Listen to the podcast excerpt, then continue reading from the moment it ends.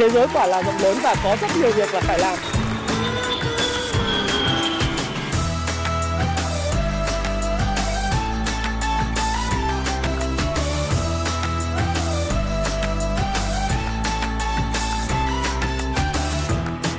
Hi, xin chào tất cả các bạn. Chào mừng các bạn đã quay trở lại với channel của Thái Phạm và hôm nay chủ nhật ngày 11 tháng 2 năm à, 2022. Chúng ta đang đến gần với lại những cái tuần cuối cùng của năm 2022. Và chủ đề của tuần này trong nhịp đập thị trường của tuần mới đó là chúng ta sẽ thấy thị trường tiếp tục sống tốt nhờ dòng tiền à, hỗ trợ từ khối ngoại và dòng tiền đầu cơ trên thị trường chứng khoán Việt Nam hay không và cái đà phục hồi có tiếp tục diễn ra trong cái bối cảnh mà thứ ba thứ tư thì chúng ta sẽ biết được là Fed sẽ tăng là 0,5% hay là sẽ tăng 0,75%. Và những cái vấn đề này sẽ ảnh hưởng như thế nào đến thị trường cùng với những cái tin tức về chuyện là những cái quỹ ETF như là VNM ETF hay là FTSE ETF họ sẽ cơ cấu thì sẽ diễn ra như thế nào? Và dự kiến ra làm sao? Sẽ ảnh hưởng và cần phải lưu ý điều gì? Thì bạn hãy xem hết cái video này để chúng ta cùng có những cái củng cố, những cái quan điểm cũng như những cái ý định mà bạn có thể tham khảo cho giao dịch của tuần mới bạn nhé. Tất nhiên thì các bạn vui lòng đọc tuyên bố trách nhiệm của đầu video. À, tất cả chúng ta đều trên 18 tuổi rồi và video này thì là mục đích tham khảo nhằm giúp các bạn có thêm các cái căn cứ để đưa ra quyết định của mình à, các bạn ha. Chúng ta trao đổi về thị trường chứng khoán Mỹ à, thì à, các bạn cũng biết rằng là chứng khoán Mỹ trong tuần vừa rồi đã có một cái tuần rất là rung lắc đợi à, cái ngày Fed Day vào ngày 14 tháng 12.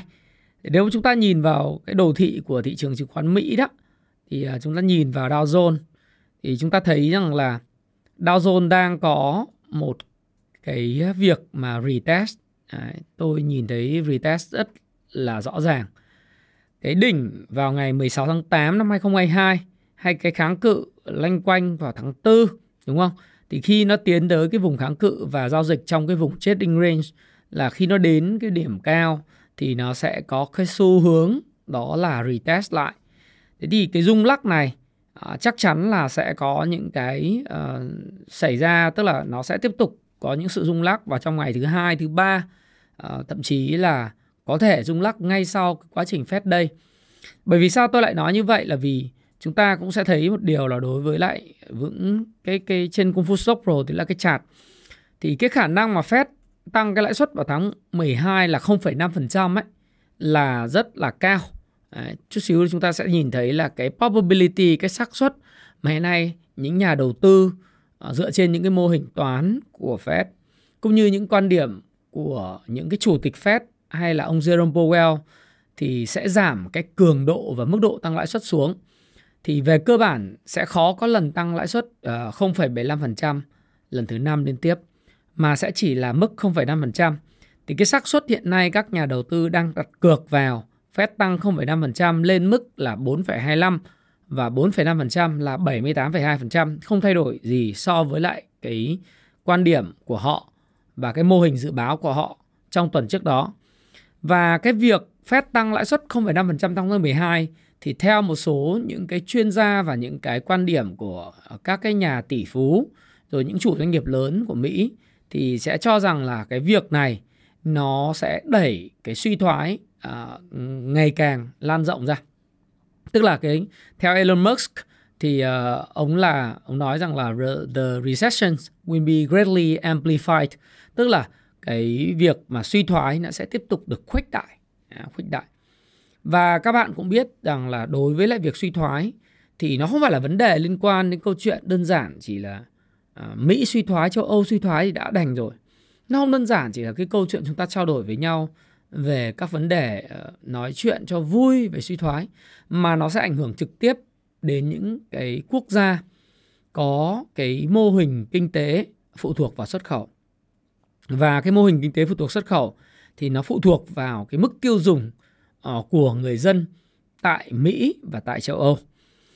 Những quốc gia mà có độ mở kinh tế độ mở của nền kinh tế à, đặc biệt là cái thế nào là độ mở nền kinh tế được đo lường bởi là tổng cái kim ngạch xuất nhập khẩu của nền kinh tế chia cho tổng cái mức GDP hàng năm Thế thì hiện nay có một số quốc gia thì cái độ mở của nền kinh tế trên GDP nó đã tương đương với lại khoảng 300%, tức là chúng ta dùng cái tổng kim ngạch xuất nhập khẩu của một năm chia cho GDP thực tế của quốc gia đó thì chúng ta thấy làm lên mức 3 lần, tức là 300%. Những quốc gia như vậy thì chắc chắn là khi cái suy thoái kinh tế xảy ra tại Mỹ và tại châu Âu nó sẽ ảnh hưởng tới nhu cầu tiêu dùng của các người dân ở đây. À, nó cũng làm cho những cái đơn hàng đặt hàng các cái nhà máy sản xuất tại các cái quốc gia à, trong đó có chúng ta cũng sẽ bị ảnh hưởng. Ví dụ như là tôi có ngồi trao đổi với một số anh em à, làm ở nhà máy Samsung thì họ nói rằng là trong một thời gian dài gần đây là bọn em làm ở phân xưởng điện thoại đấy là chỉ làm 3 ngày một tuần thôi. Đấy. Còn lại là 4 ngày trong tuần thì ờ, được đầu tiên là phải nghỉ phép. Sau này thì là nghỉ 85% không lương. Riêng 2 tuần cuối của tháng 12 thì các bạn sẽ thấy rằng là họ cho uh, nghỉ toàn bộ. Đấy. Họ nghỉ toàn bộ để làm gì? Họ để nói là kiểm kho vân vân. Nhưng rõ ràng là họ muốn nói rằng họ muốn clear cái stock, tức là clear giải phóng hết tất cả những cái tồn kho tại nhà máy. Đấy là những cái mà chúng ta có thể đọc được trên những cái báo như uh, đã đăng tin chính thống để chúng ta cũng thể biết. Và nếu các bạn sống tại uh, Hồ Chí Minh, đặc biệt khu vực uh, đi qua cái khu vực cầu Phú Mỹ và Cát Lái uh, thì chưa có năm nào tôi nghĩ là chắc là từ năm 2015 trở lại đây uh, chưa có năm nào mà tháng 12 cái số lượng container đi vào cảng nó lại thấp điểm như vậy. Đấy. Mọi năm vào tầm thời điểm này trước cái kỳ Noel và Giáng sinh cũng như Tết dương lịch của Mỹ và thậm chí trước đó vào tháng 11 thì các bạn sẽ thấy rằng uh, các cái uh, xe container uh, luôn luôn khiến cái cầu Phú Mỹ nó cái cầu Phú Mỹ là cái cầu bắc từ quận 7 sang quận 2 và dẫn vào cầu cảng Cát Lái nó luôn luôn kẹt đường và tắc nhưng năm nay thì nó có những sự thông thoáng rất là lạ kỳ. Dù đã áp dụng ETC thu phí ờ, trực gọi là thu phí tự động nhưng nó cũng không phải là cái nguyên nhân khiến cho cái lượng uh, xe trên đường xe container bằng mắt mắt gọi là mắt trần có thể nhìn thấy nó giảm đi một cách rất là đáng kể. Đấy và nó không có cảnh kẹt xe giống như mọi năm nữa. Thì ờ, chúng ta cũng có thấy rằng là cái việc là xuất khẩu bắt đầu bị ảnh hưởng không những là đối với doanh nghiệp điện tử mà đối với doanh nghiệp mà dệt dây dệt may da giày vân vân. Thì tôi cũng có những người bạn làm à, chủ các cái, cái doanh nghiệp dệt may là không còn cái đơn hàng cho đầu năm 2023 và những cái họ họ nói rằng là những cái xuất khẩu của họ đã bị ảnh hưởng rất là lớn của nửa cuối năm rồi. Đấy, nửa cuối năm năm 2022 thì do đó thì chúng ta thấy rằng khi mà Fed tiếp tục nâng lãi suất thì cái suy thoái kinh tế của Mỹ à, nó có thể sẽ bị trầm trọng hơn. Nói theo ngôn ngữ của anh Elon Musk này là chủ của Twitter thì ông nói rằng ờ, nó sẽ bị amplify nó khuếch đại lên nữa. Và đương nhiên à, một số các bình luận cho rằng là cái câu chuyện recession seem inevitable tức là cái việc suy thoái là không thể tránh khỏi. Đấy. Và khi mà những cái câu chuyện về CPI của Mỹ đã hạ nhiệt rồi giá dầu hạ nhiệt vân vân thì cái câu chuyện về Fed sẽ tăng lãi suất lên thêm 0,5% vào tháng 12 rồi sau đó vào quý 1 sẽ tăng thêm 0,25% mỗi một lần tăng. Sẽ đưa cái mức lãi suất lên vào khoảng là 4,75 đến 5%.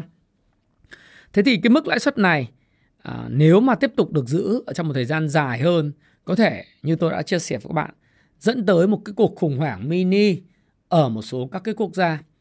Mà đặc biệt là những cái doanh nghiệp lớn thuộc dạng too big to fail tức là quá lớn để sụp đổ và những doanh nghiệp này vay nợ lớn đấy, vay nợ nước ngoài lớn vay nợ trái phiếu lớn và đặc biệt cái đầu ra của họ là gần như không có. Các bạn cứ để ý cuộc khủng hoảng của Daewoo năm 1997 đến năm 1999 thì đều có xuất phát điểm từ một cái à, lãi suất cao của Fed kéo dài trước đó. Và đối với Daewoo thì cái việc không cơ cấu tài chính phù hợp, không cơ cấu tài chính phù hợp và không tái cấu trúc lại tài chính. Trong một thời gian uh, nó đã bị lãi suất cao mà thậm chí còn đi vay thêm tiền để mở rộng thêm các lĩnh vực giống như là cưỡi trên lưng cọp không thể xuống được lưng cọp nữa. Hay là mình đã chót đâm lao thì phải theo lao. Nó dẫn tới là một sự sụp đổ của một cái đế chế DU à, với thần tượng Kim Go Chung vốn là một thần tượng thời niên thiếu của tôi với câu nổi tiếng là thế giới quả là rộng lớn và có rất nhiều việc phải làm thì khi mà bị sụp đổ như vậy à, rõ ràng những cái cáo buộc liên quan cựu chủ tịch của DU tại Hàn Quốc à, và ông qua đời à, trong một cái trạng thái đã từng là người hùng, nhưng sau đó trở thành một cái người mà mang rất là nhiều tội danh sau đó được phóng thích ra tù tại Hàn Quốc, vân vân.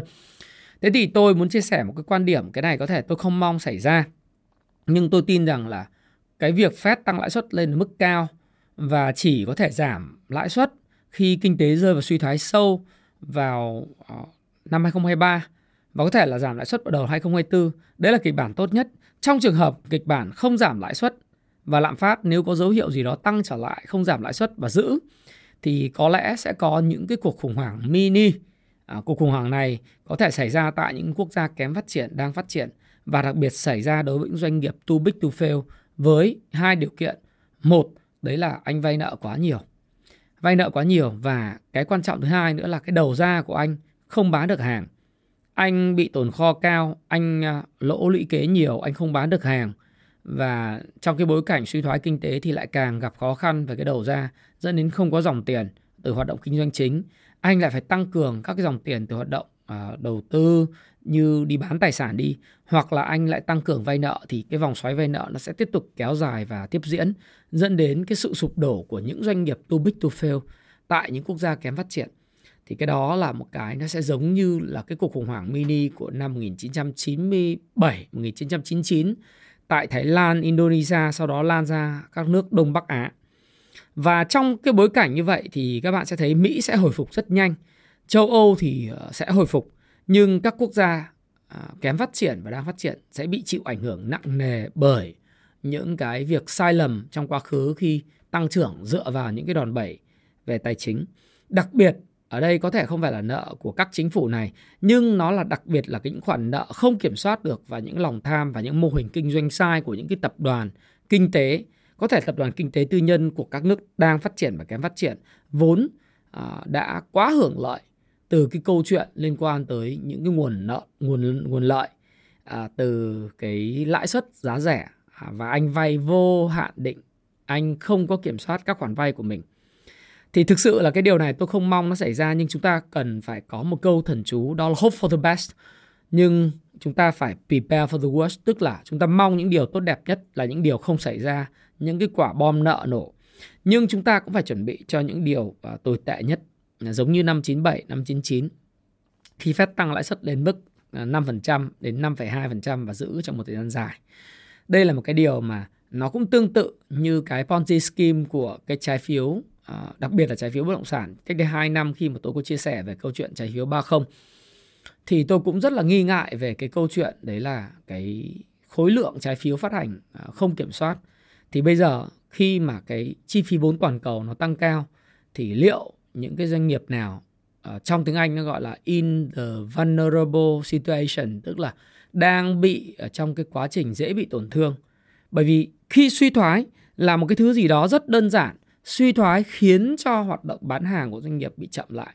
Tất cả mọi thứ cái cỗ máy đầu ra chậm lại tồn kho tăng cao khoản phải thu tăng lên phải trả thì ngày càng uh, bớt đi về nhà cung cấp họ đòi tiền.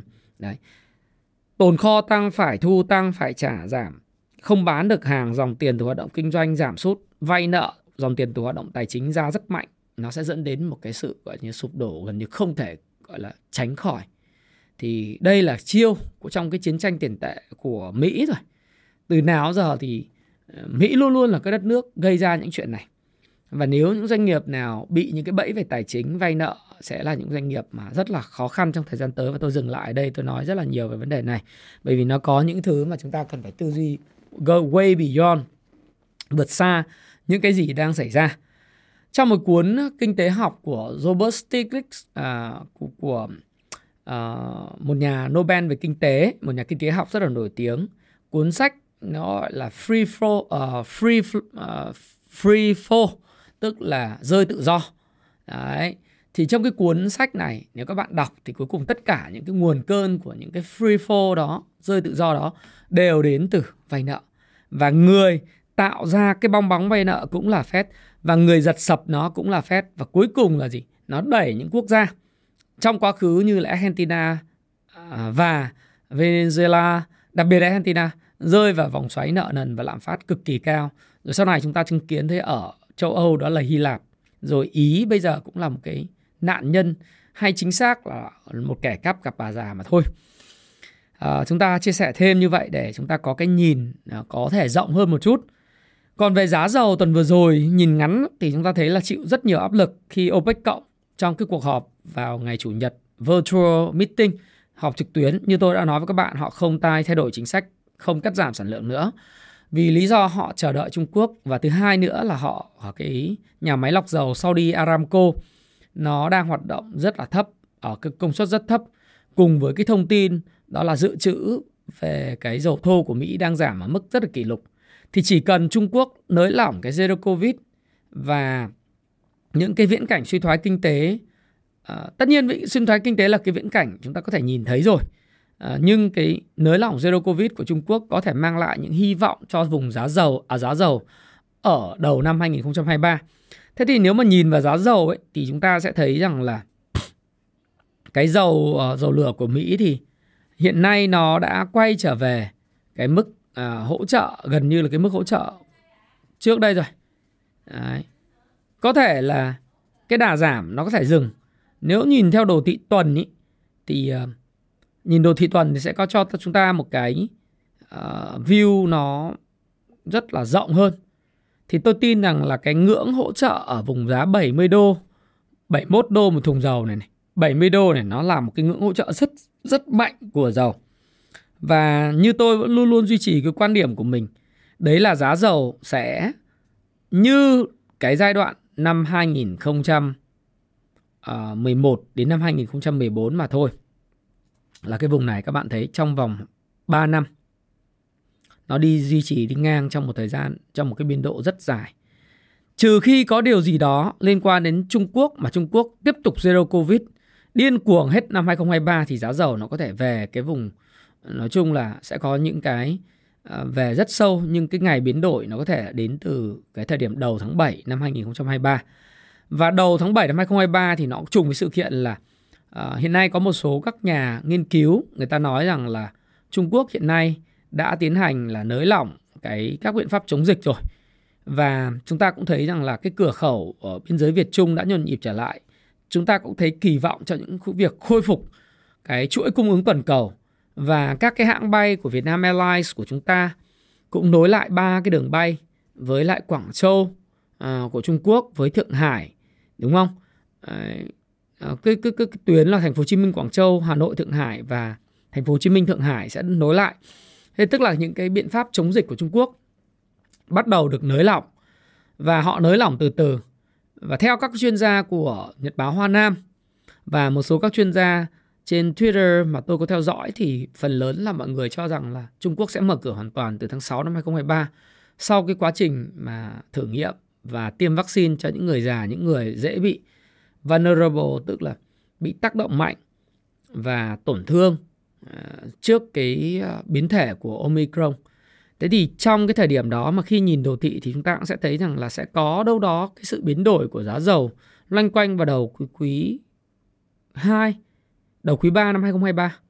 Thế thì nhìn vào đây thì chúng ta có thể thấy là cái vùng 71 đô này là cái vùng à, hỗ trợ rất là cứng của giá dầu bởi vì cái này cũng là cái thời điểm trong năm 2018 19 à, cái vùng giá dầu này nó sẽ về mức, gọi là mức min bình thường. Chứ đừng nói lên cái câu chuyện là Nga hiện nay đang bị cái vấn đề liên quan tới áp trần giá dầu.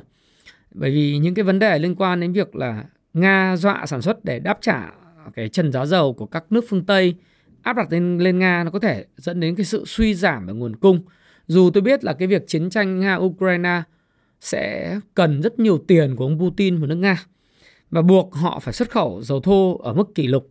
Tuy vậy, trong một cái diễn biến nếu như tình hình về suy thoái kinh tế nó xảy ra mạnh hơn tại Mỹ và châu Âu, đồng thời là Trung Quốc mở cửa trở lại vân vân. Những cái vấn đề về dự trữ về dầu dầu lửa của Mỹ giảm kỷ lục.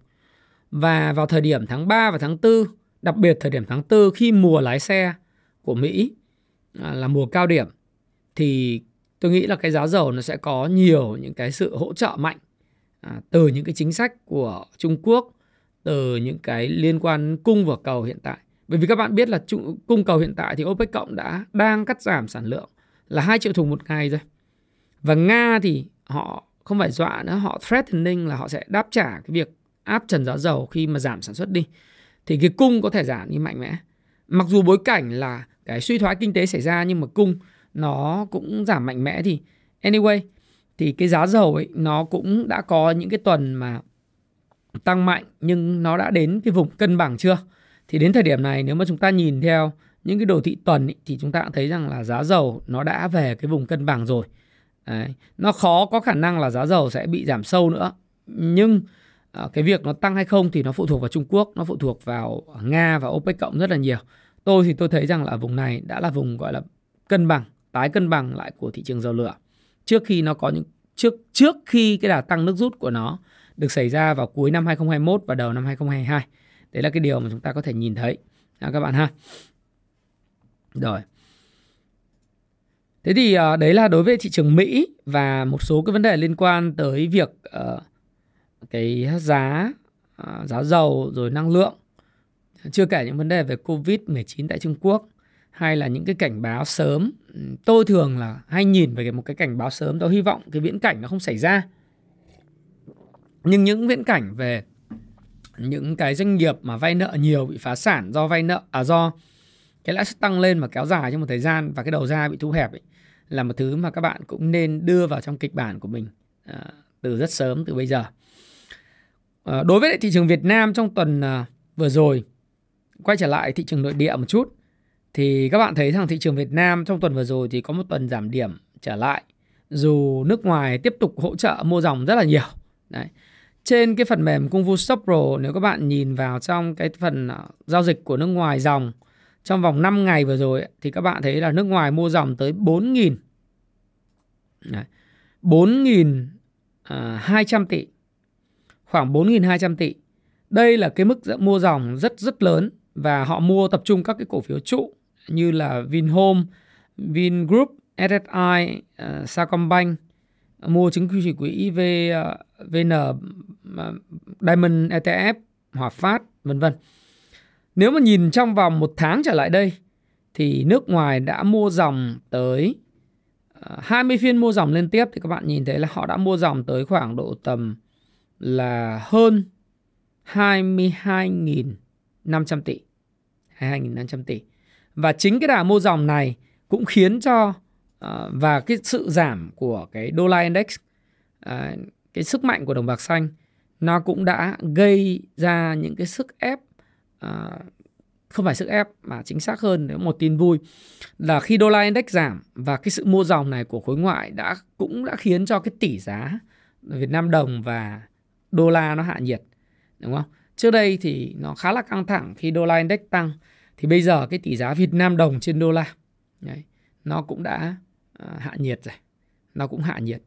Uh, điều này rất là vui và phấn khởi đặc biệt là đối với lại cái câu chuyện liên quan đến lạm phát và vấn đề liên quan tới những cái sản phẩm nhập khẩu về Việt Nam rồi cái nguyên uh, nguyên liệu bán thành phẩm nhập khẩu và sản xuất tại Việt Nam. Đấy, thì cái tuần vừa rồi uh, chúng ta chứng kiến thấy là nước ngoài mua dòng rất là mạnh. Thế còn đối với lại VN Index thì sao? Thì chúng ta cũng thấy là tuần vừa rồi là một cái tuần giảm với khối lượng lớn. Đấy.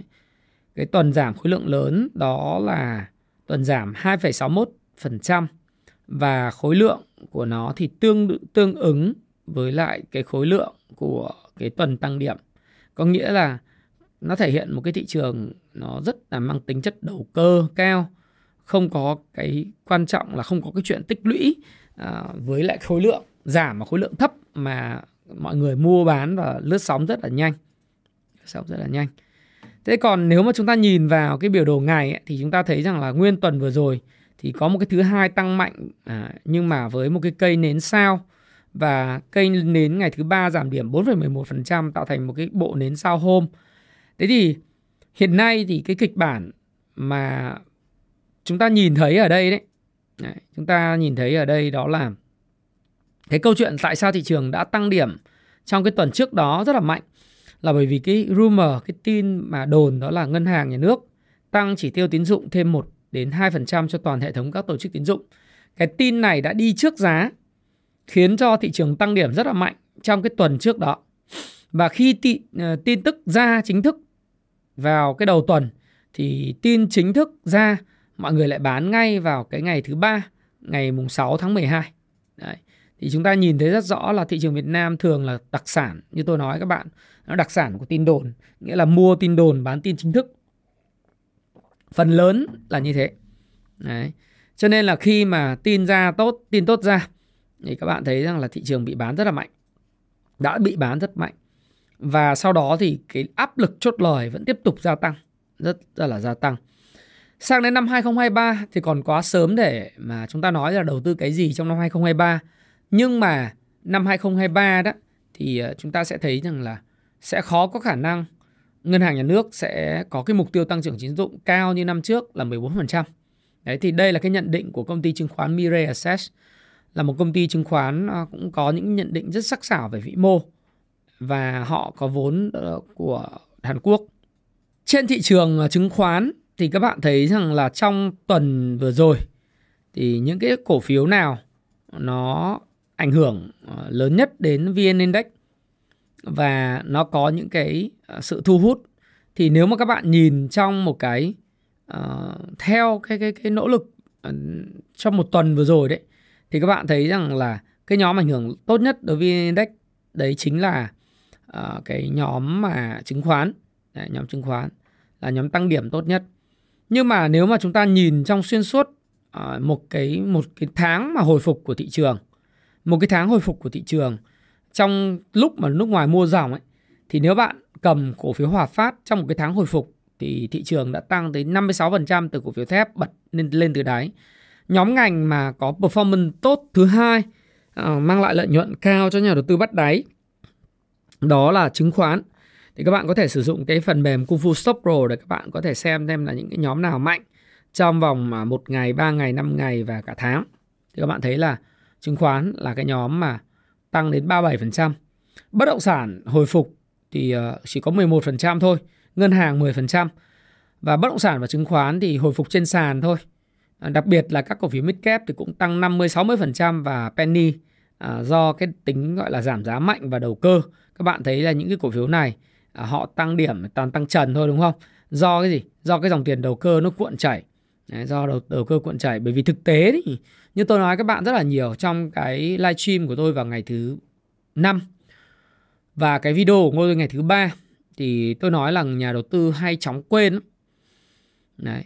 Những cái đau khổ của tháng 4 tháng 5 và đặc biệt cái đau khổ từ ngày 29 tháng 8 do cái tin chính thức đưa ra áp dụng T2,5 ấy đã khiến nhà đầu tư từng là đua mua cổ phiếu và bị sập cú rất nặng suốt từ đầu tháng 9 đến khoảng 15 tháng 11.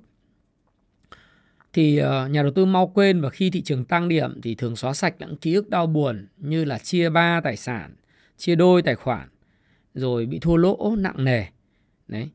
Thế thì cái đà tăng của những cái cổ phiếu mid cap hay penny bất động sản, cổ phiếu có vốn hóa nhỏ của bất động sản đầy mùi đầu cơ vì tại sao lại có đầy mùi đầu cơ? Hay là kể cả sự tăng của cổ phiếu thép cũng sặc mùi đầu cơ vì nó không có bất cứ một cái yếu tố vĩ mô nội tại nào để hỗ trợ cho cái đà tăng này. Vĩ mô nội tại không phải là vấn đề chúng ta nói là kinh tế Việt Nam không tốt, không phải như vậy. Kinh tế Việt Nam đang đã tốt và vẫn tiếp tục triển vọng trong 20 năm tới. Tuy vậy, ý tôi muốn nói ở đây là những yếu tố liên quan đến tín dụng, những yếu tố liên quan đến cái câu chuyện À, về hỗ trợ cho các ngành đặc biệt như là bất động sản và thép là hai ngành hồi phục mạnh mẽ. Thế thì nếu không có yếu tố vĩ mô và đặc biệt là yếu tố căn bản của doanh nghiệp, đó là cái triển vọng làm ăn kinh doanh của những doanh nghiệp bất động sản, midcap và penny, rồi những doanh nghiệp về thép trong cái quý 4 năm nay và thậm chí là hai quý đầu năm, ba quý đầu năm 2023 trong cái bối cảnh khó khăn như vậy thì họ sẽ tiêu thụ cái hàng tồn kho của họ kiểu gì? Họ sẽ tiêu thụ những cái sản phẩm của họ kiểu gì? Trong bối cảnh là cái xây dựng nó bị đình đốn bất động sản của những cái doanh nghiệp mà phát triển dự án gặp khó khăn đúng không? Hàng tồn kho thì chắc chắn là chất cao như núi phải thu rồi chất cao như núi. À, có doanh nghiệp rất lớn đó là đã phải đóng đóng cửa cái lò cao đúng không? Đấy, thì các bạn nhìn này. Đấy, thế này là Google luôn vào ngày 11 tháng 11 là Hòa Phát đã tiếp tục đóng dừng hoạt động 4 lò thép Đấy, nó rất là lỗ và quý 4 khả năng kinh doanh tiếp tục lỗ cao đúng không? 4 lò thép, 4 lò cao. Đây là một cái sự khó khăn vô cùng lớn. Đây các bạn xem. Đây là cái báo trên về cà phê ép các bạn ha. Văn bản ngoài việc dừng 4 lò cao bao gồm hai lò cao ở Dung Cất và hai lò cao ở Hải Dương từ tháng 11 thì Hòa Phát sẽ dừng thêm một lò cao tại Dung Quất và như vậy thì à, từ đây đến cuối năm Hòa Phát Dung Quất sẽ có 3 lò cao dừng hoạt động. Lý do dừng lò được đưa ra là để đảm bảo các hoạt động kinh doanh tập đoàn. Đấy. Thì thực sự là cái cái cái tồn kho doanh nghiệp ở mức rất cao. Mức rất cao các bạn có thể đọc cái này. Và tôi thì khi tôi nhìn vào trong cái triển vọng của uh, thị trường và cái sự hồi phục của cổ phiếu thép thì tôi nghĩ rằng là đặc biệt cổ phiếu thép và cổ phiếu bất động sản thì các bạn cũng thấy một điều đấy là họ hồi phục trên sàn và hồi phục kỹ thuật thôi bởi vì yếu tố vĩ mô những yếu tố về FA của doanh nghiệp chuyển vọng kinh doanh là không có cái gì sáng sủa trong ít nhất là hai quý tới. Ừ. Không sáng sủa nghĩa là không tiêu thụ được hàng không bán được hàng. Thì cụ thể ở đây các bạn nhìn trên cái slide đó, thì bạn thấy rằng là cái thị trường bất động sản thật trên sàn thì tăng trần tím hàng ngày 7% nhưng thị trường thật sự của các bạn thì đang điêu đứng rất là nhiều. Theo ông Trần Khánh Quang, một chuyên gia thị trường bất động sản, ông cho rằng là nhà đầu tư cá nhân hiện nay có thể gồng cái cái cái gồng đó, gồng lỗ hoặc là cái gồng cầm cự cho cái lãi suất ngân hàng cùng nắm lắm là đến tháng 3 năm 2023 trước đợt bán tháo mới nếu không có cầu vào. Lướt đất uh, không có cầu vào. Đấy. Rồi các bạn thấy rằng là quan điểm của hiệp hội uh, bất động sản thành phố Hồ Chí Minh là không đề xuất giải cứu bất động sản. Chỉ hỗ trợ thông qua cơ chế chính sách thôi, pháp luật thôi. Bởi vì bản thân thì cũng phải fair. Đó là lúc mà anh kiếm tiền nhiều đấy thì anh có yêu cầu là thị trường hay là cơ quan nhà nước giải cứu à, gọi là anh có có trả không cho nhà nước không? Nó phe mà. Và bây giờ anh không thể yêu cầu cứu được. Vì cái cái cứu ở đây là gì? Cái giá bất động sản hiện tại như tôi nói với các bạn hiện nay nó quá cao đi. Nó đã tăng cao 2,5 3 lần thậm chí có những nơi tăng 10 lần. Trong vòng có 2 năm 2,5 năm Covid nó là một cái vùng giá ảo. Có thể gây ra tiềm ẩn những cái bất ổn về mặt xã hội trong tương lai nếu cái giá bất động sản này nó cao nó có thể hình thành lên những cái thế hệ mà gọi là cái thế hệ nằm không, mặc sự đời giống như Trung Quốc ấy. Biết là thị trường bất động sản là một thị trường rất quan trọng, nhưng nếu như nó thừa cung ở cái phân khúc cao cấp và giá cao, trong khi thiếu cái cung của những cái bất động sản ở vùng giá thấp, thì nó sẽ hình thành một cái tầng lớp và thu nhập bị giảm sút, không có thể afford nổi những cái căn hộ chung cư, không có thể afford được những cái căn nhà vừa túi tiền và thực sự những người cần nhà thì chả có nhà những người không cần nhà thì luôn luôn nhiều đất nhiều nhà chủ yếu là đầu cơ à, tiền đưa vào đất quá nhiều vào đầu cơ thì dĩ nhiên cái bong bóng nó phải xẹp xuống. Hiện tại thì như tôi khảo sát một số nơi bạn bè tôi nói thì giá đất về mặt cơ bản thì cũng trào giảm xuống khoảng 20%. Nhưng mức này so với cái mức tăng 2 lần, 3 lần, thậm chí là 5, 7 lần, 10 lần của những cái năm trước đây thì mức giảm này không là cái gì cả. Các bạn thấy cổ phiếu bất động sản hay cổ phiếu thép hay siêu cổ phiếu gì nó phải giảm 70 80% từ vùng đỉnh thì nó mới bắt đầu có cái lực cầu bắt đáy. Và cổ phiếu như vậy thì cái đất đai thực tế có thể nó sẽ không giảm 70 80% những cái vùng mà vùng ven những cái vùng bị thổi giá do cái hoạt động mà Ponzi uh, mua đa cấp có những cái nơi là đào tạo bất động sản bằng cách là thì các bạn vừa xem uh, cái việc mà lừa đảo của À, Nguyễn Thái Luyện, đúng không? Lừa đảo hơn 4.500 nhà đầu tư và có rất nhiều triệu cái trích lục rồi hàng hai xe tải chở hồ sơ lừa đảo. Thì có những cái lớp học về bất động sản thì họ cũng à, hùn hạp rủ những nhà đầu tư đi săn đất ở những cái vùng ven, rồi cứ lấy cái cái cái đất của cái người trước đây đã mua, bán cho những người sau. Những người sau lại mua lại của những người trước đó nữa, dẫn đến cái sự thổi giá ăn theo hạ tầng uh, dựa trên những cái miếng đất vô tri vô giác và thực tế là không có giá trị sử dụng. Đấy. những cái miếng đất dọc đường cao tốc thì tôi nói thật với các bạn là người Việt mình chuộng đất dọc đường cao tốc và chuộng quá nhiều nhưng cái công năng sử dụng của nó là gần như không có. Thứ nhất là cái kết nối với các cao tốc là không có. Cái thứ hai nữa là ở đó là điểm dừng chân ăn uống của những người lái xe cũng không làm được. Thực tế ra thì nó cũng không được quy hoạch để làm khu dân cư để phân lô bán nền được cơ nhưng mà cứ đổ xô và đi mua đẩy giá cao gấp 10 lần so với lại cái giá trị thật của nó. Rồi cứ người sau trả tiền cho người trước. Nó hình thành một cái mô hình kim tự tháp đa cấp bán những cái mảnh đất bất động sản nó tăng quá đáng quá đà. Thì nó chắc chắn nó sẽ điêu đứng. Và nếu như bạn dùng tiền thật bạn có thể ngậm ngùi đợi 10 năm 20 năm. À, và bạn nói rằng đất nó không bao giờ mất người đẻ đất không đẻ rất ok. Nhưng nếu bạn dùng cái đòn bẩy thì bạn hãy nhớ lại cái câu chuyện của à, một cái người chủ rất nổi tiếng của đất ở Long Thành đó là anh Phước Sang đúng không? Các bạn có thể xem lại cái video của tôi về hoặc là bạn google là anh Phước Sang.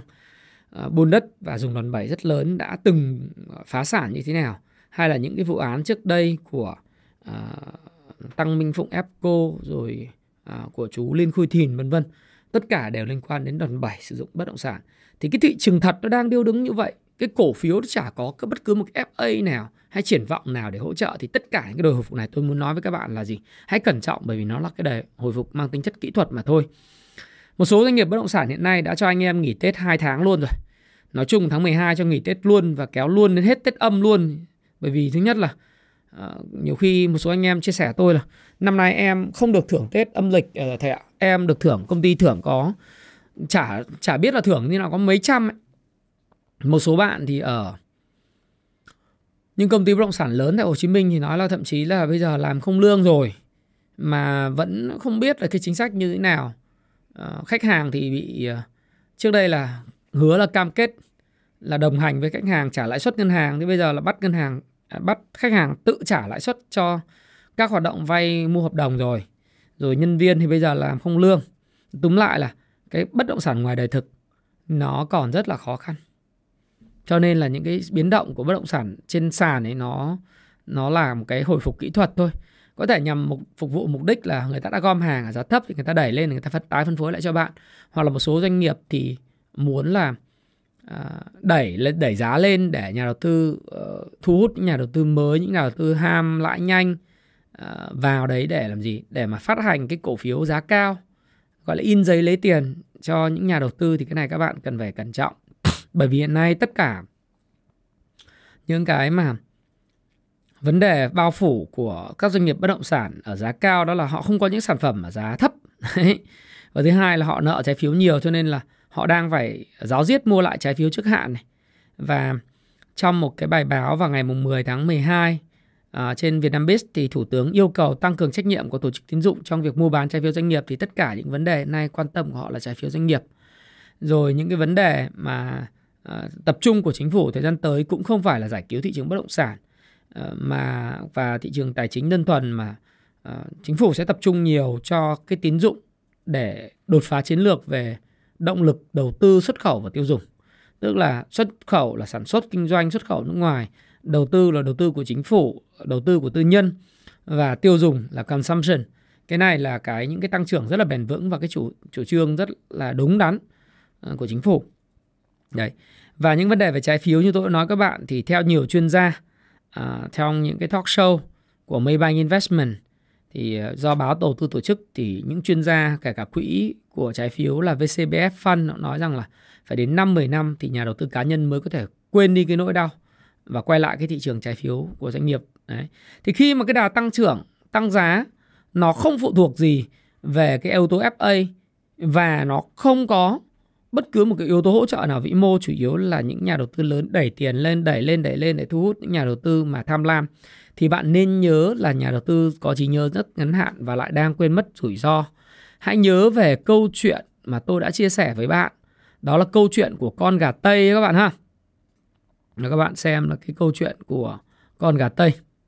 Ừ. câu chuyện về đi săn gà tây, các bạn nên xem lại cái video này. Ngay video tôi pin ở trên cái video ở trên cái kênh của mình. Bài học đi săn gà Tây trong đầu tư chứng khoán, hãy hiểu được điều này. Không có cái gì tiền nó không đến tự nhiên và đến dễ dàng. Nếu bạn đang có lời thì bất cứ lúc nào mà thị trường có những cái những cái mà rung lắc thì à, chúng ta cũng phải có những cái suy nghĩ để chúng ta take profit. À, bởi vì hiện nay thị trường tuần trước là có một ngày phân phối, hiện nay đã có 3 ngày phân phối và chúng ta cần phải chú ý rất lớn đến những phiên tiếp theo tôi đã nói với bạn rồi. Hãy tranh thủ lướt sóng, à, giữ lại những con gà tây đúng không? Những con gà tây trong dọ nếu bạn đang có lời. Đấy, đừng tham lam giống như bác nông dân muốn cái con gà tây thứ 12 để rồi mất hết. Tránh mua đuổi đu trần, à, tranh thủ cơ cấu lại danh mục và nhớ lại những cái bài học từ tháng 9 cho đến tháng 11 vừa rồi. Nó đau thương lắm. Khi một cái cổ phiếu mà chủ yếu tăng điểm nhờ cái gì? Nhờ đầu cơ và cái dòng tiền nóng tham lam ấy, khi nó giảm thì không khác gì như vậy. Và nó giảm thì nó chỉ có sàn thôi. Bởi vì nó là hệ nhị phân một hoặc là không. Một là sàn, hai là trần, đúng không? Cho nên là cái trí nhớ ngắn hạn thì hãy nhớ lại đến lúc mà mình bị kẹp hàng như thế nào. À, ngoài ra tuần sau thì ngày thứ sáu cũng là một tuần cơ cấu của quỹ ETF à, ờ, Vanex ETF à, ờ, M à. và quỹ Mvis này sẽ loại bỏ 4 cổ phiếu đó là Bamboo Capital Group, Đất Xanh, ITA và THD. Thì cái đà tăng của những cái cổ phiếu này nhiều khi là tăng lên để mà khi mà có quỹ bán ra đó nó sẽ có cái lực đỡ nó bán từ trên cao sẽ có người ham rẻ mua vào và những cái mã ờ, sẽ có tiếp theo bị bán nhiều nhất đó là cái này là cái con số chính thức rồi à, bởi vì dạng sáng ngày ờ, 10 tháng 12 là em uh, VNM ETF họ đã công bố cái danh mục và họ đã có cái tỷ lệ bán ra rồi dự đoán mua bán rồi thì dự kiến mua bán, mã bị bán nhiều nhất là có Masan, VRE, STB, Khang Điền, TSD, Hòa Phát, Novaland, SSI, ESA, Sabeco và VND là những quỹ sẽ bị bán. Còn dự báo đối với lại quỹ FTSE, ETF thì ờ, sẽ loại TSD, loại PLX ra. Đấy. Thì ờ, sẽ sẽ ờ, loại PLX bởi vì không đáp ứng tiêu chí tiêu chí free float và sẽ bán rất rất mạnh đối với lại THD đúng không? Đấy. Là như vậy. Xin lỗi các bạn, không phải là cái cái họ chỉ loại mỗi là PLX đi thôi sẽ bán mạnh VIX Đấy, bán mạnh Vingroup thế thì trong cái bối cảnh như thế thì tôi chỉ mong các bạn là tranh thủ lướt sóng nếu các bạn à, kiếm được lời rồi thì chúc mừng bạn và hãy chú ý tới những cái phiên phân phối mạnh hơn của thị trường nếu nhìn thuần về thị trường ấy thì có thể nói rằng là thị trường có thể là sẽ về cái sức mạnh à, cái cái chỉ báo tâm lý của Kung Fu Shop Pro thì hiện tại là thị trường đang ở mức tham lam hơi nhẹ nhẹ thôi. Đấy. Và cái vùng này cũng là vùng rủi ro tương đối, chưa đến mức rủi ro cao. Đấy. Và chúng ta xem cái chỉ số PE của thị trường hiện tại thì nó ở mức cũng fair, tức là 10,95. 10,95 thì cái earning yield nếu mà cái mức toàn thị trường mua cả thị trường ấy nó sẽ là bao nhiêu? nó là lãi suất 9%, tương đương với lãi suất gửi tiết kiệm nghĩa là mức à, điểm số này của thị trường. Với những cái gì hiện tại EPS của năm 2022 nhé. Còn 2023 thì có thể là cái EPS sẽ thấp hơn. Thì cái PE hiện tại chúng ta nhìn là 10,5 này, 10,95 này nó có thể sẽ đã là 13 rồi hoặc là 12 rồi. Thế thì earning yield tại thời điểm hiện tại, tại thời điểm hiện tại như tôi nói các bạn và dựa trên cái báo cáo uh, ngày 30 tháng 9 thì cái earning yield là 9,1% tương đương với lãi suất tiết kiệm. Nếu các bạn xem chứng khoán ABG, tốt nhất là lên xem cái danh sách phát của tôi nếu các bạn muốn hiểu earning yield là cái gì thì xem giúp tôi là cái uh, gọi là gì? Danh sách phát đã đã tạo của tôi này là cái chứng khoán ABG nhé. Các bạn xem cái chứng khoán ABG, các bạn xem hết toàn bộ cái này thì các bạn sẽ hiểu earning yield là cái gì, đặc biệt là phần 3 khái niệm cơ bản về uh, chứng khoán bậc cờ. Thế thì earning yield như thế này và cái mức mà PE của thị trường là phù hợp với cái mức 2022. P trên B thị trường còn mức ở mức cao nha các bạn nhé. Vẫn là 1.67. Nghĩa là không có rẻ nữa rồi.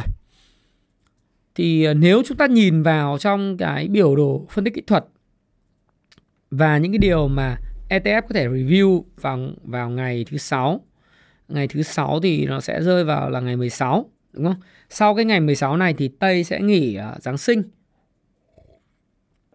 Chúng ta sẽ thấy là cái đám mây của thị trường nó cũng khá là uh, to. Vùng này mà để thoát mây thì cần rất nhiều tiền và tiền tài. Và nhất là những yếu tố mà ờ, nước ngoài còn mua dòng hay không. Nếu còn mua dòng thì thị trường còn ổn định. Nếu mà ngừng mua dòng thì cũng làm rất là mệt mỏi. Và nước ngoài liệu có giúp đẩy thị trường lên vùng 1223 điểm hay không? Thì cái câu trả lời là hoàn toàn còn có thể. Ờ, nhưng mà ờ, chúng ta hãy không đoán là thị trường có lên là 1123 điểm hay không hay là có kéo lên vùng 1200 không chúng ta không có đoán. Có thể là cái động lực chúng ta hãy hãy không phải nói lực đôi đâu nhưng mà chúng ta nói động lực để kéo lên 1200 và 1130 điểm là gì? Là các quỹ hiện nay thua lỗ rất nhiều, họ muốn chốt cái NAV tức là họ muốn chốt náp của họ làm sao cho cái náp của họ đẹp để báo cáo nhà đầu tư thì nếu mà chốt nắp thì họ sẽ phải kéo cao lên. Ừ. cái kéo cao đến mức độ nào? Thì họ phải bỏ tiền họ kéo những cái trụ lên thôi. Thì cái sóng này, sóng kéo trụ để có cái sự hồi phục thị trường. Các thị trường khác thì nó kéo về cái mức MA 200 thị trường Việt Nam nếu kéo về MA 200 thì nó cũng đâu đó vào khoảng 1160 điểm.